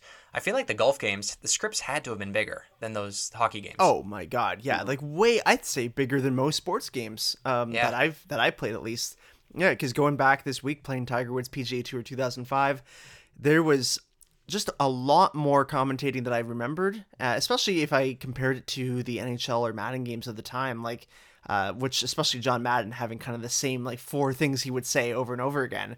Uh, these guys who were you know the actual commentators, I believe on NBC. Uh, I think that's where they got these guys from. It was it was fantastic, and you know job well done for EA on that one. Definitely. Like they really keep you in the game and it's it just adds to what we talked about with Harrison with the graphics of the games, the the environmental sounds and then the announcers. It just makes it a complete package, really brings you into the game. But uh, Marty, we brought you on today to talk about Tiger Woods PGA Tour 2005. What was it about this game back in the day that brought you on? I had played uh, some earlier versions of Tiger Woods on like my family PC. I think like '99. I would just usually play the uh, like the mini game or like the uh, the practice uh, sort of driving range thing, and I would just try to hit the uh, the like the golf cart that would just move left to right on the screen. but when you did hit it, it did actually make a sound, and he like fell over and stuff. I was like sick. Yeah. Um, but then when you, yeah, I don't know. 2005 seemed to be obviously was a really good year for for EA Sports. Like I know Mike and I understand that like these really these like two or three windows were like a real pocket for all of these games, and it was the same for 2005. Like I remember playing it at a friend's house, and it was like it was just like it was just that good, and ended up picking it up. And yeah, it had so many features as you mentioned already the commentary, but like just the magnitude of the number of courses you can play Um, and then uh, there's there's obviously some sick tunes that I know Mike is privy to. We can talk about those sick tunes. Many many many music tracks in this. Many music tracks. Um, and the custom like the customization, like it had very much like actually the new the new two two K golf game that's quite popular right now has a lot of those same features. Like when I play that, Mike, I really do think of like, oh yeah, like of course you can buy like a ping hat because you could do that in 2005, and that was really the first time that that made any sense to me, right? Well, I wanted to talk like you. Great point there with like buying these the merch basically because I wanted to talk that this was my first time really ever having to deal with money in video games. Or um, mm. because if you think about it, like every game we had played beforehand was often uh, just like point values, or it didn't feel like real money, but like coins in Mario. Yeah, coins in Mario, all kinds of stuff like that. But this was this felt like real money. This felt like I was actually buying stuff, and you know, this is like uh, good on the marketers here for getting kids hooked on microtransactions early. this is this is EA Sports like first first foray into this was actually like trying to get enough coins to buy like Arnold Palmer or whatever. And and golf is one of those few sports though that just going like to the money part. Like I feel like golf is one of the few sports where you associate so highly with money. Like every time you see a mm-hmm. champ winning a tour, you see them with the giant check. Like that's a it's a gag in Happy Gilmore when he wins the tournaments and his car is just jam packed with all these giant checks that he can't even like drive home. It's hilarious. So it mm-hmm. does make sense that this would be the sport to kind of tie in making money when you win. Well, and it's so and much about the outfits too. Exactly. Oh, exactly. Yeah, because yeah. you could also, I mean, this game you should also mention you could unlock a bunch of um, a bunch of former pros, like obviously the, the Golden Bear, which is uh, Jack Nicklaus, uh, and a couple others. I mean, I, I really didn't unlock them or care about them because I don't even remember their names. Um, but you could unlock them, and you could also unlock very funnily, you can unlock a Sunday Tiger, as in Sunday Tiger Woods, which was obviously just Tiger Woods with better stats and a red shirt and black slacks and black hat, which was like amazing. It was such like you're like that's like it's just so cool. Because if you watch golf, you're like hell yeah, dude, I'm playing yeah. Sunday Tiger right now. I'm gonna win. and who was your main like you would play with? Did you have a favorite character, or did you create your own? Uh, Bob Burnquist. No, um, I, think, I think my main was. I think my main would. I remember. Oh no, something the third. There was a golfer. Davis Love. Davis Love the third. That's right. I used to play so Davis because I thought because I thought that was like the that's a dumb name, but also I I had an affinity for Vijay Singh because he's from Fiji, and I'm like that's hilarious. And he was actually quite good. Like he yeah. won some majors if I'm not mistaken. So yeah, that's, those are usually my two mains, and then obviously Bob Burnquist. If I if I really if I was trying to get like a grinding feed. yeah. He can land a wicked kickflip and he can drive a ball 400 yards. uh, I, of course, was always John Daly because, you know, everyone loves John Daly. Is mm-hmm. he's done nothing wrong in his entire life. That's right. Yeah. If you if you go to the store and you buy an Arnold Palmer, uh, this is one for all the children out there. I'm going to condone underage drinking. You can go you can go and buy an Arizona uh, Arizona Arnold Palmer, but if you put like a little bit of something special in there, then it becomes a John Daly. Just a little hack for your kids at home. that is a fantastic hack that I wish you could have had in Tiger Woods PGA Tour 2005. Just imagine being drunk on the course and in the game, just like the camera wobbling. or if you're John Daly, like you're super dialed. You're like, oh yeah, don't forget to have a cigarette, and you have a cigarette, and you're like can really hit it hard for that like five minutes or whatever. Instead of your caddy like giving you tips on what club to use, he's giving you tips on what drink to have next to like really hone in your uh, your vision if you wanted to do that. That's really Speaking funny. of vision, this was the first game and the only game that had Tiger Vision uh, which was a really cool way. Uh, you basically used it for putts. I'm not sure if you could use it for anything else. I just remember using it for putts, and it, it was a cool way to like because putting in, in video games is always a tough thing, right? Do you give the player just a, an automatic win? You know, just get like give them the putt, basically show what the tra- trajectory of the ball is going to be, or do you not give them anything and just give them the train? And that's kind of always the problem with um, realistic golf games. And so they had the Tiger Vision, was which would kind of was like a hybrid almost in between that would give you like the lay of the land, probably what you should do, but you know you're not going to get it every single time. Mm-hmm. And yeah, I mean, uh, okay, uh, I have to mention Hot Shots Golf because that's another game from this era that had something very similar. Yes. Although the, the gameplay was slightly different, but you really did need it because the and still when I go back and play Hot Shots Golf, usually with with Victor, of course, who was on who was on the show uh, last week. When we go back and play it, that's really the one thing that you you're kind of like looking at it, being like, oh yeah, I need to sink like ten hours into this straight before I can feel comfortable doing it, because it really is like I, it, you're kind of like thinking about that mechanic, being like it would be really hard to mitigate that. And I don't know, I haven't played too much of the new 2K games, but it seems like that's very much still something that uh, golf games will struggle with. Oh yeah, definitely. And speaking of the new 2K games, I wanted to just touch on this a, a second, Marty, because I, I know you want to talk about this as well. Uh, the new 2K games are made by a little studio in Nova Scotia. Is that correct? That's correct. Shout out to rural uh, Nova Scotia. They finally got one, folks. folks, we can have one. Um, yeah, I, is, is it is it Lunenburg? I should know this actually. I why am I blanking on this? Yeah, you got it. Lu- Lunenburg, Nova Scotia. I, when I first heard Lunenburg, I was like, okay, Germany, but no, it's in right here in Canada. They have a history of developing like NHL games, FIFA games. Rugby is where they got their start. Rugby and cricket were their first main games for the first five years that they were around.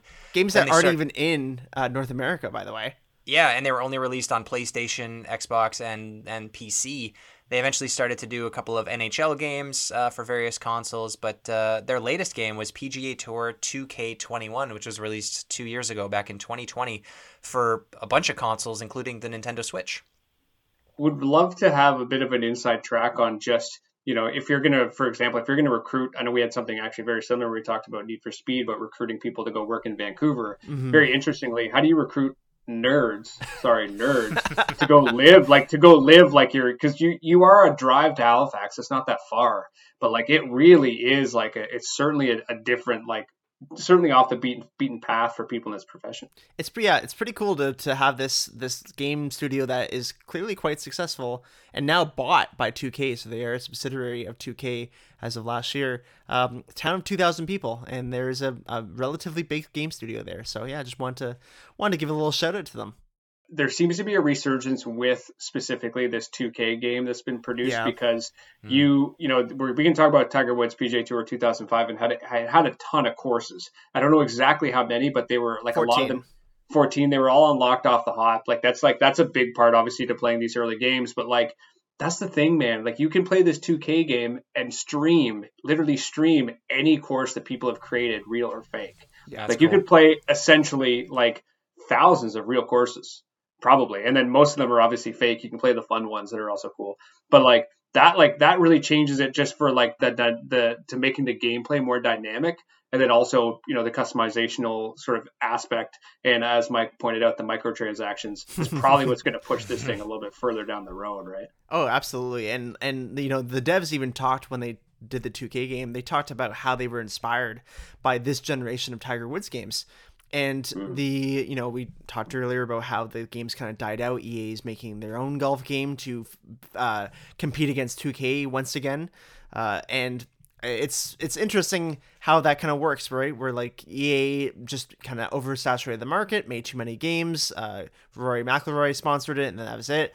And then you have mm-hmm. uh, 2K kind of picking up where EA left off and taking what they did and making it better. Mainly, the course creator was the big one for sure. And it'll be interesting to see where that goes. I'd like to see a little rivalry in golf games again. I'd like to see rivalry in sports games generally. Yes, like yeah. I, I, think EA needs to be opposed with the, or needs to be confronted on what they make every year, and not just come out and be the only FIFA, the only Madden, the only golf. Uh, I, would love to see an option for two different sports games at the same time. We're starting to get that now with baseball. Funnily enough, HB Studios also make the RBI baseball games. So now that the show is going to be on everything, I doubt that they're going to be making those games for much longer. uh, but uh, yeah, that's a good point. Yeah, rip. but yeah, that's uh, I think that is good for 2005. Marty, is there anything else you'd like to say about uh, Tiger Woods and just these games in general before we let you go? Well, there is actually one more thing, guys. I need to. I'm trying to set up a watch together to so we could all watch the uh, 2005 intro for GameCube. Mike, do you know what I'm referring to? Uh, is it with the OutKast song? I like the way you move because that song is played constantly throughout that game. Shockingly, it's not. So, what really jogged my memory on this was that this went viral not too long ago. It's it's very funny. It's okay. just like I don't know how to describe it. It's it's uh it's some it's like an anim like a character animator guy just being like I can do as much as I can in one day, basically. Okay, so that segment is not going to be super fun to listen to for a podcast listener, so we're going to go ahead and make a video of us reacting to that video and put it up on our Patreon as well as on Discord. So if you follow us on either of those two things, you can check out that video. Please, uh, yeah, join Discord, check it out, and you can see a really funny 2005 video with us reacting to it. So yeah, that just again, as I don't know which one of you mentioned it because it's real, just really just a blur watching that. Uh, does not match that game whatsoever. I don't know why that's there. Yeah, Outlaw Golf potentially, or or uh, Hot Shots, obviously trying to answer to that, some of that. yeah, I feel like what happened here is the game was built, like it was done, and someone in marketing just decided to uh, say, hey, you know, we want to try and compete with these edgy golf games that are out. Can we make an opening, and like, so we can use this as a trailer? Like, I'm pretty sure that's what happened. And it was the EA brand in the 2000s. They did this with all of their sports games. They wanted to keep it going with the golf games. I think it's good. Like it, it makes it tried. They tried to inject some fun into the game. Not that golf is not fun. They tried to inject some like I don't know some of the new blood into the into the game. I suppose. You can but, be uh, honest. I mean, It, it would have been cooler at the time than it is now. That's for sure. yeah, it's a little cringy now looking back on it, but at the time it made sense. Before a sports game, you need to have a hype opening. yeah. yeah, Where was Rollin', Marty? Where, Oh, where where's where Limp Bizkit's Rollin'? rolling? This should be everywhere. Throw your hands up, throw your hands up. People are probably sick and tired of listening to that after two times.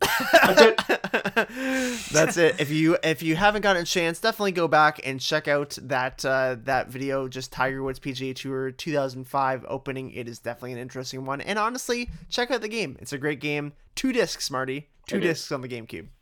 Two discs on GameCube because there's so many dang courses. Just So many like dang discs. RE4, got to need two discs for it. But uh, Marty, thank you so much for coming on today. We really enjoyed having you uh, join us to talk about some golf games. We'll have you back on again real soon. I think we have another sports episode coming up in the coming weeks. Uh, so until then, we will we will talk to you soon. Great, sounds good. Mike, uh, which game is that? I don't know. Okay, cool. I'll be there. Just, just It's one. like a- okay, just one. It's like extreme sports. Oh or yeah, something. Extreme Sports. I think that's in the summer. That's in the summer, now, So we got time. That's like weeks for me. Yeah. Take care, buddy. See you later. What a nice young man. What a nice young man. Thank you very much, Marty, for coming on today. As always, talking about Tiger Woods PGA Tour 2005, Tiger Woods in general, and then golf games in general, obviously, too. Uh, this game is probably my favorite. I I love 2005. Uh, it's it's it's got everything in it. Uh, I especially it just he kind of unlocked a memory for me that I didn't talk about. I remember trying so hard to get the Callaway and Cleveland Golf uh, clubs because those were the more expensive ones, and I'm not sure if they actually made that much of a difference in the game. but it's funny how like what a, a impact it had on me as a kid for brands you know, and making sure it's like I need these brands. I need the Ping uh, golf club or golf bags. I need the Callaway driver. I need the Cleveland Gol- Cleveland golf putter. Like it was, um, it was pretty interesting in that way that EA was like honestly able to exploit minds like ours. I was gonna say it sounds a little like predatory to a point. Like you're like kind of teaching these kids about like just really wanting golf clubs to make them make you think you're gonna play better. Even though I'm sure that there's a lot of studies that you know show that it doesn't really matter what clubs you're using as long as your clubs aren't bashed in and cracked. Well, you know what it reminded me of was Cabela's Yeah, and those games. How you know it's really just about the shop. right. Yeah, like I was kind of interesting that these games weren't like tied in with Golf Town or something like some kind of a store.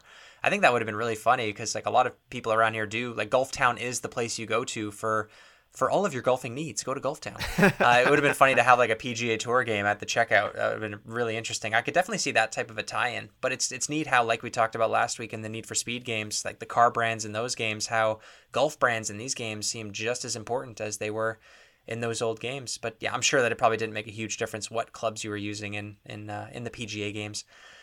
But Mike, for now, let's read the back of the cases. What do you say, Yeah, let's do it, Neil. Victor? Hit us with that sweet jingle. It's time to read what's on the back of the case. There's things written on the back of the case. Let's read them. And now we're reading the back of the case. Be him or beat him. Features elite and unique golfers and courses. The most PGA Tour pros to date and 12 original characters, plus 9 PGA Tour courses and 3 incredible fantasy courses. All new worldwide leaderboard. Check your rankings online and compare your game against golfers from around the world. You can even see how you stack up against the real Tiger Woods. It's interesting that they say check your stats online. This is the this is the GameCube case. Yeah, it's because like you know you could. This is what you would do back in the day, right? Like you would just compare your scores. Literally, like people would submit. You know, it's like I got five. Uh, okay, I guess you'd go to eagames.com as stated on the back of the case. But a few more points here. Play for fun, play under pressure, swing away in six mini games, and new EA Sports tracks. Of course, all of those hot new releases from bands like Saliva. I have a soft spot for Saliva. They, they get a lot of they get a lot of crap, and it's funny. Moving on now to Tiger Woods PGA Tour 2004. Can you beat me? Step up to golf's ultimate challenge. More PGA Tour pros dominate the world. Get your game face on. That's, of course, the game face mode that we talked about with Harrison. More ways to play. Lots of points there on the back of a standard EA Games case. Loving that. Moving on to Tiger Woods PGA Tour 2005. Challenge Tiger Woods on your terms. Eight new courses to conquer. Put on your best EA Sports game face. Tiger Proof your course. Take on legends like Jack Nicklaus or Jack Nicholson. Do you think Jack Nicholson ever showed up to any of these games? Just a couple. I would I would like to think so. In in his Joker outfit, of course. and finally, we have our last one here, which is Tiger Woods PGA Tour 06. Call out your rivals. Become the number one golfer of all time. New dual analog swinging and putting. Call your shots. And that's it for the back of the cases of the Tiger Woods PGA games. Very nice. Great games all around. Um, great series, honestly. This was the peak, the golden era, as we've said, and we will recommend some games at the end of the episode. But, Neil, we have two more games to cover, and these are both very arcadey games. We talked about the realism versus the arcadiness in these games, while these ones are just full arcade. That's right. Let's start first with Swingerz Golf, which was released on October 23rd, 2002. It's also known as Ace Golf if you live in Europe. It's developed by Telenet Japan, published by Eidos Interactive. That's correct. The studio that brought you Tomb Raider, Hitman, and Deus Ex also brought you Swingerz Golf under their label Fresh Games, which is no longer a thing. I want to talk about that in a few minutes. Uh, this is a GameCube exclusive game, rates a 7 out of 10, priced today at $15. Now let's talk really quick about this Fresh Games under the under the Eidos Interactive umbrella. Uh, the studio was created to bring Japanese-only games over to North America. None of the games they released were any real success. There was one game that was released on PS2 that's a bit of a cult classic. Um, they published five games in total, one of which was a GameCube exclusive, Swingerz Golf, and then four others on the PS2. So they published Swingerz Golf, Mad Maestro, Mr. Mosquito, which is a pretty popular PS2 hidden gem, Mm-hmm. uh, Legaia 2 Duel Saga, and R Type Final. Uh, other than Mr. Mosquito and Swingerz Golf, I've literally heard of none of those games. yeah, me neither. Me neither. Uh, Swingerz Golf, I have seen that. I think at every single game store I've ever been to in my life. My God, Yeah. that is uh, everywhere. They clearly tried to make a ton of copies and it didn't sell that well because never nothing came out after it. Uh, of course, was a very early uh, game for the GameCube, and I want to point out the release dates in North America. We got Swingerz Golf, October twenty third, two thousand two. We got Tiger Woods PGA Tour, two thousand three, October twenty seventh, two thousand two. And then Outlaw Golf, which we'll talk about uh, right after this one, at October 29th, 2002. Uh, within six days of each other, Neil. Six days. Did nobody on Nintendo's marketing team like sit these three companies down and say like, "Look, you guys have to move. Like two of you guys have to move. Why three golf games in end of October? The golf season, at least in Canada, is in North America, is winding down. Like, like put one out in October, put one out in April, March, April, and then put another one out in like July, August. Like spread these out. What were they doing? Yeah, Especially when you have an uh, exclusive like Swingerz Golf. Like that, Yeah. that doesn't make any sense to me. Why you would try and compete with both Tiger Woods and Outlaw Golf. Like what a I know. cannibalization of your market. Well, I'll tell you what would have saved Swingerz Golf. You said that this game was was a failure. It's everywhere, and uh, like nothing came after it. But to me, this game would have done a lot better with motion controls. And Yeah. this game is basically Wii Sports Golf Yep. Yeah, it basically is. without the Mii's. Like looking at it, it looks like a Wii Sports game. It's very colorful. Colors are all very saturated. The characters are all very, you know, they're- look very friendly. They're very basic, very simple. But the music for me is like this is basically like a demo for the Wii Sports music. That's what it felt like. And honestly, like maybe they took some of this. Who knows? I think they did. Uh, it's definitely very Japanese for one, which I thought was interesting. I don't think I've ever played a a golf game that seemed like it took place in Japan. Uh, that was like a little bit of a cool, different uh, thing to have. You know, there's a course where Mount Fiji is in the background the whole time. Like that was really neat. I like that. And this game is actually, you know, it feels ar- or like it, it's advertised as arcadey, and of course Yeah. the box art and everything too, and even the game. Looking at the the characters, but the gameplay honestly isn't that arcadey. Uh, No. For the most part, it's a relatively realistic sim. It just doesn't do anything well, or like it doesn't do every anything like really good to warrant a purchase. No, it's kind of like a gap between Mario Golf and the Tiger Woods series. Yeah. Like if you're really starved for golf games and you've played Tiger Woods and you've played Mario Golf, like and you can't find Ribbit King or something, like maybe this is the game that you want to play in between those ones because it, it doesn't quite look realistic and it doesn't quite look like a Mario game. It's kind of really hard to explain. Uh, but just looking at the back of the case now, uh, like, there's one character in particular that's huge. She's a female character. Uh, looks a bit like a 30 year old Misty from Pokemon. Red hair, huge boobs. Uh, this is like an over sexualized game. It's kind of hard to describe or imagine like what they were going for here. Like it's almost as if that they were trying to be like I get the titles for Outlaw Golf and Swingerz Golf mixed up all the time because I feel like that this should be the Outlaw Golf just because of the like the art around this game. Like on the front, you've got this kind of jack dude. He looks like a biker. He's like a 300 pound steroided guy. uh, there's uh, this kind of chick character with the big boobs and the army fatigues. Like this one looks kind of like it's supposed to be the outlaw golf of characters that are kind of like the anti culture of golf, just there to kind of have like a, a like drive their Harley Davidsons up and like make a make a mess of the course. You know? Yeah, I I- I could see. I mean, Outlaw Golf has a bit of that too, but we'll get to that. Um, Swingerz Golf with the Z, of course. You know, Of course. looking all cool in 2002. Uh, and yeah, the game, like I said, doesn't do anything perfectly. Uh, it does everything okay. I mean, I think I can say that like the graphics are pretty good. Like the game Yeah. looks really good actually. Like I think most golf games on in this generation were good. They had that, like I said, that saturated color look. It looks a bit like a Sega game. Like I, I Yeah. love the look of some of the games that Sega were making. So I can probably say that the the graphics and the music are really good. But like whether or not this is the the ultimate golf experience on the GameCube, I don't think it, it is anywhere close to that. Yep, that's that's perfect. That's yep, you did Yep. it. Sounds good. So let's hit the back of the case for Swingerz Golf and we'll move on to the final game of the day Outlaw Golf. Fresh Games has scored a hole in one. Nintendo Power said that. Fast paced golf action for one to four players. Party games, closest to the pin, par three course. Six championship courses with diverse terrain. 14 offbeat golfers, and six loudmouth caddies. Yeah, very similar to Outlaw Golf. Uh, you'll see that with the caddies too. And why do all the characters look like Digimon characters?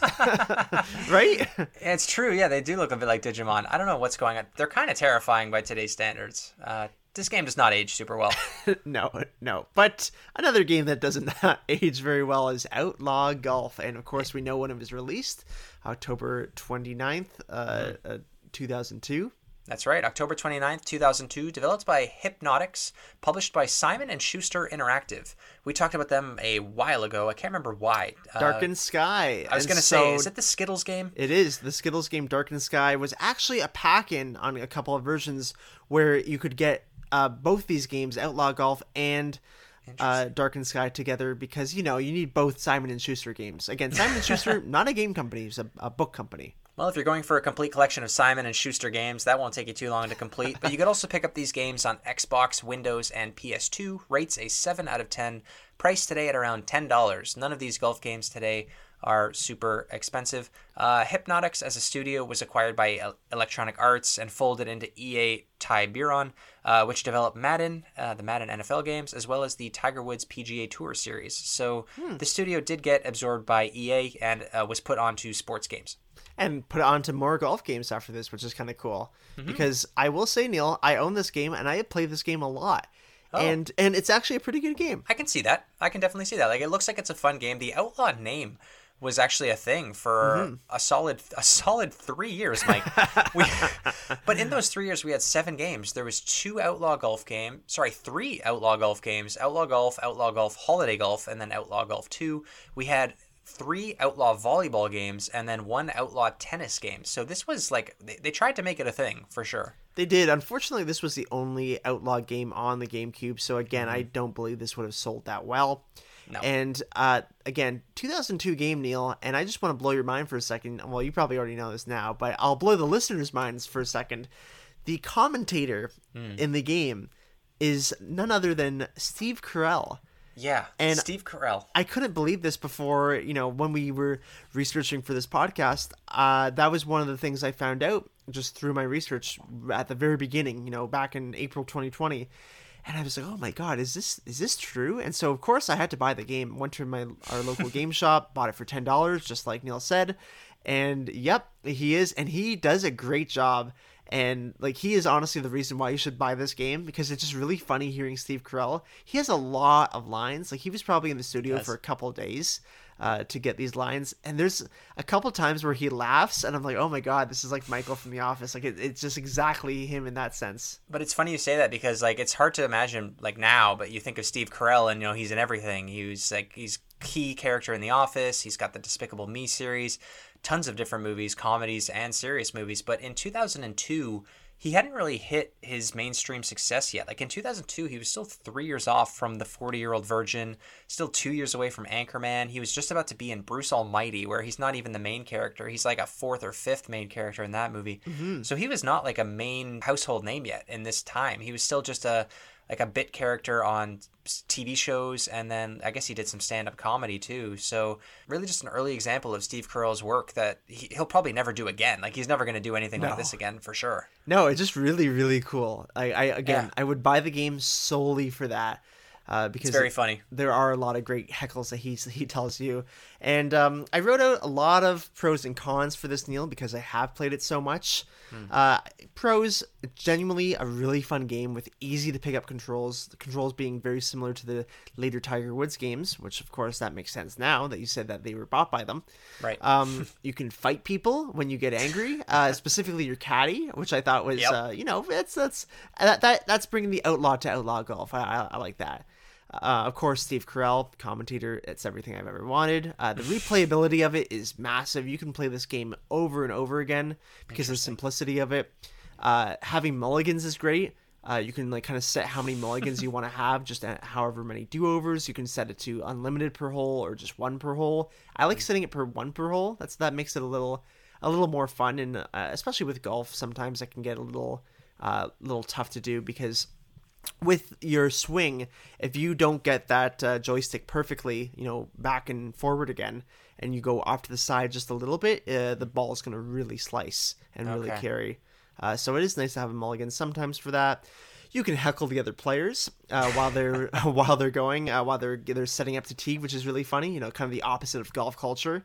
Right. Uh, you can say, you know, you're gonna miss, loser. Um, and of course, I like using the joystick to hit the, the ball, just like Tiger Woods, rather than using the Mario Golf style of clicking A Yeah. and then A again. I don't love that in Mario Golf. I was going to talk about that back in the Tiger Woods uh, chat. I'm glad that you you brought it up here. Mm-hmm. Uh, it just it, it's not as precise enough, especially when you are putting. Like you know, you you want to hit the ball lightly, but you end up just hitting the buttons wrong, and then you end up smacking the ball 30 yards. Yeah. uh, it's really frustrating. So definitely swinging on the joystick is the way to go. Yeah, exactly. And Yeah. in this game too, the putting isn't completely BS like in Hmm. most golf games. uh, they actually did a pretty good job of it. Of you kind of see the track once and then it fades away pretty quickly, so you kind of have to memorize where that track would have been. A little similar to the Tiger Vision actually. Okay, Yeah. that's really cool. Ti- before Tiger Vision. Yeah, yeah, it is. It, I mean, like you said, they did eventually fold the studio in and then make Tiger Woods games. So Yeah. I guess that that makes a lot of sense. One part of the game that I really like that's different from uh, the Tiger Woods games, maybe you were going to get to it, is the composure meter. Uh, Uh, that so I like it, but it's it's actually a con for me, Neil. okay. H- how so? Well, I don't. You don't really ever understand or are told how it works. so Mm, okay. you can, you know, you can hit a great shot, and you'll go up a little bit on the composure meter. But uh, as soon as you hit anything that's remotely a bad shot, you just immediately go way down. Like you'll Oh, okay. lose your entire green bar and go to red. Hmm. And that was something I didn't love. Uh, when you're at red, the nice thing is is that you can uh, fight uh, the caddy. Right. I was going to say that, that that's what I liked about it was just that like it, when your composure drops towards a certain point, the only way to regain your composure is to either play better or you can beat up or humiliate your caddy. Like I just think that that idea is really funny. I'm sorry that it wasn't executed properly because that that's a great idea for any sports game really is to add composure because that's a huge part of any sport is like your your your mind. I agree. Absolutely, absolutely. I just wish it was done a little better and and would make a little more sense. Uh, but um, you know, it's okay. But I do want to talk about the cons. It's the most 2000s game ever for sure. Like the characters are basically offensive at this point. Uh, they're like some. There's a lot of weird characters. There's like a dominatrix in this game. Uh, Mr. Suki, that was like a very strange one. The uh, the guy or like they have different people narrating the holes. Uh, similar to Tiger Woods, where they have someone saying like, you know, this is a par four, this is you know a sand trap on this side, blah blah blah. They tried to go way too far. They would have like um, you know, clearly like a white guy doing ebonics almost, being like, "Yo, man, this is a par four. Oh my and it's God. just uh, really cringy. And then they would have like ah, like a ditzy girl being like this, like, "Yeah, this is like a par five, and it's really far for me." And, and so it's just it does not age well at all, and honestly, probably wasn't great at the time either. Yeah. Uh, very dark game. Like it's really hard to see anything. Literally dark. Yeah, Yeah. literally dark. You know, you you talked about Springer's Golf being bright and saturated and everything like that, like vibrant colors. Uh, this is the opposite. Just a dark game, and this was you know more typical of GameCube games at the time. Yeah, like like kind of like what we talked about last week, even with uh, uh, Need for Speed Underground being like the fluorescent bright colors uh, at Yeah. night, and then going over to Most Wanted, which is a bit more like browns and yellows and beiges. That's what this game is. Just like it is a huge change going from the Tiger Woods games that look photorealistic to a point to this one, which looks like the textures are not very well detailed, and yeah, everything's gray. Like it, it constantly looks like you're golfing on an overcast day, which is like Yep. the, the worst time to golf, at least for like the the park looking nice. Uh, it's probably better for actually playing. I don't know. I don't golf, obviously. Uh, this seems like the type of game that you'd probably rent for like your party, your birthday party weekend with your friends. You're having a sleepover. Let's rent Outlaw Golf and have some laughs because it's kind of like Jackass. It's in that era of the Tony Hawk Undergrounds and the BMX Triple X's where everything needed to include a you know a stripper and a gangster and a dominatrix or whatever to make it funny. Yeah, uh, exactly, Neil. That's exactly it. And you know, my final thoughts on this game. This game is genuinely fun, but for me, there's a big miss here of making this a whole Wild West golfing experience. you know, I, I could have liked this more of a more as a violent a Super Mario Golf Rush.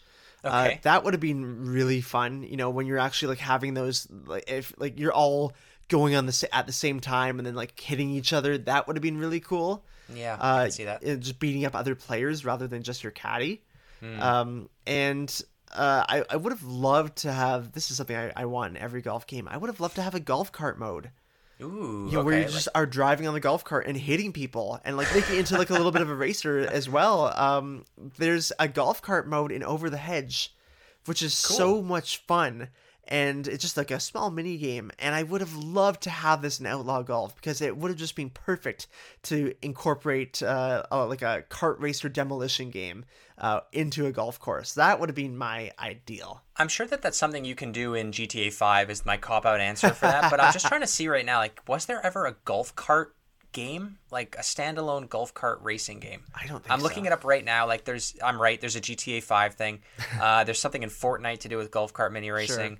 Uh, but like just like I can picture that being like an N64 game, like an, a cart I think that would be a perfect idea for a uh, an indie game, like an N64 style kart racing game where you're just racing golf carts on either like world courses or in these types of courses with uh, with like fake characters in outlaw golf, like wrestlers and and people running around, and you can actually hit them because it's okay because they're not real people. oh man, I would love that. I would love that, Neil. And bring Steve Carell back to announce it, of course. Please. Please. But let's hit the back of the case here for Outlaw Golf, and we will move on to our closing thoughts. Let's do it. All right.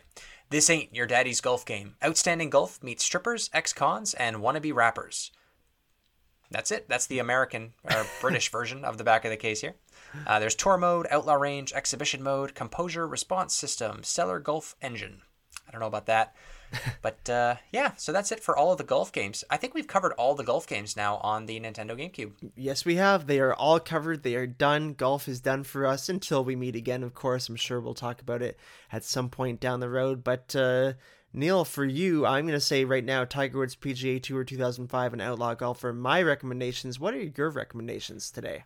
Yeah, I for me the Tiger Woods games, I don't know. Like they they all are just so all good. similar to me. They're all good. Like I I like the look of 2004. I thought that game looked pretty good, and even 2003. Uh, when sports games are this similar and like it's all Tiger Woods, it's just a different year. I'd be tempted to own one of them, but really which one I don't really care either way. Yep. Uh, which one was it we were talking about that incorporated the um like the retro, the older golfers? Was that 2006? I think 2006. That's right. Yeah. Yeah, 2006. That's the expensive one too. That's the $25 one. So just for that, I, I might look into 2006. But uh, yeah, 2004, 2005, I'm probably leaning towards. And then, like you, the Outlaw Golf is a, an absolute, like, just random gem to pick up. It is offensive by today's standards, unfortunately, but to have this little piece of Steve Carell's acting career, I think is really neat. And Yeah. obviously, we're both heavily influenced by announcers in sports, uh, both games, real life, and movies.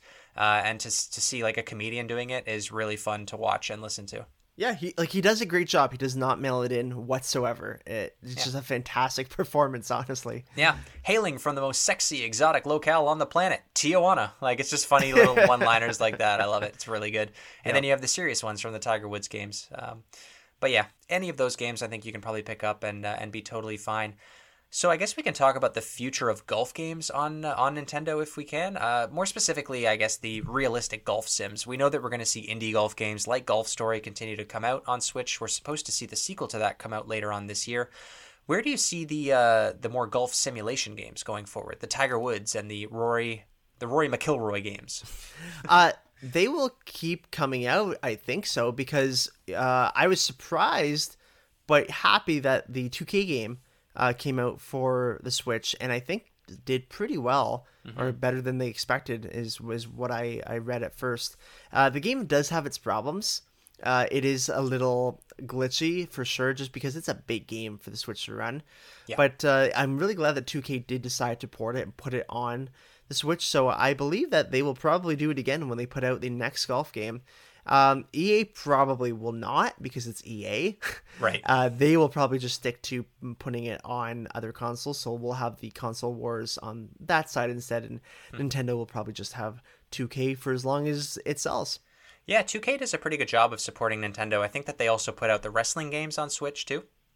They do, they do. Yeah, Although PJ they're not great. no, no, no. Like for better or worse, they do put their games out on Switch. Uh, bless them for trying, but unfortunately, I think you need to make a game that's only made for Switch, like made by a different studio and everything, uh, to make sure it runs properly, even if it's not coming out day and date. PGA Tour 2K22 is coming out this year. It's slated for this year, but the date and platforms are still to be announced. So we'll have to see if it comes out on Switch. I imagine it will. If they got the last one to run, I'm assuming that they're just going to use the same engine. I don't think that we're ever going to see any of the games we talked about today on a future Nintendo console. Uh, EA has pulled a lot of these golf games from their digital store shelves. So uh, the odds of them coming out on Nintendo hardware, even as a port or a remaster, are like less than 0% for me. yep. Yeah, I agree, Neil. Yeah. Unfortunate, but at least they're very cheap to pick up on the GameCube. So, listeners, if you throw a stone in a retro video game store, the odds are you're going to hit a golf game. So, go out there and pick up one of those games. But, Mike, while I'm throwing stones inside of retro video game stores, why don't you let the listeners know what they can expect next week on episode 90 of the GameCube was cool podcast? On episode 90, we have made it to the 90s, Neil, our favorite decade. And uh, we will be, of course, talking about Paper Mario, The Thousand Year Door. Um, one of our favorite games for the GameCube, one of often the best rated games for the GameCube, always in the top five games. Um, this is just such a gem. Paper Mario is a great series, you know, starting off with the N64 version and then arguably getting even better with the GameCube version. And yeah, we're just really excited to talk about that. It's going to be a two parter, Neil. We're going to split it up. Yeah, it's a big game. It's a big series, so it makes sense to split it up. Both episodes will be going live on the same week, so you won't have to wait a week to hear our closing thoughts on Paper Mario. It is a great series. It's a very divisive series. The games have their ups and downs, no doubt about it, but I'm really excited to talk about the earlier games in the series, obviously.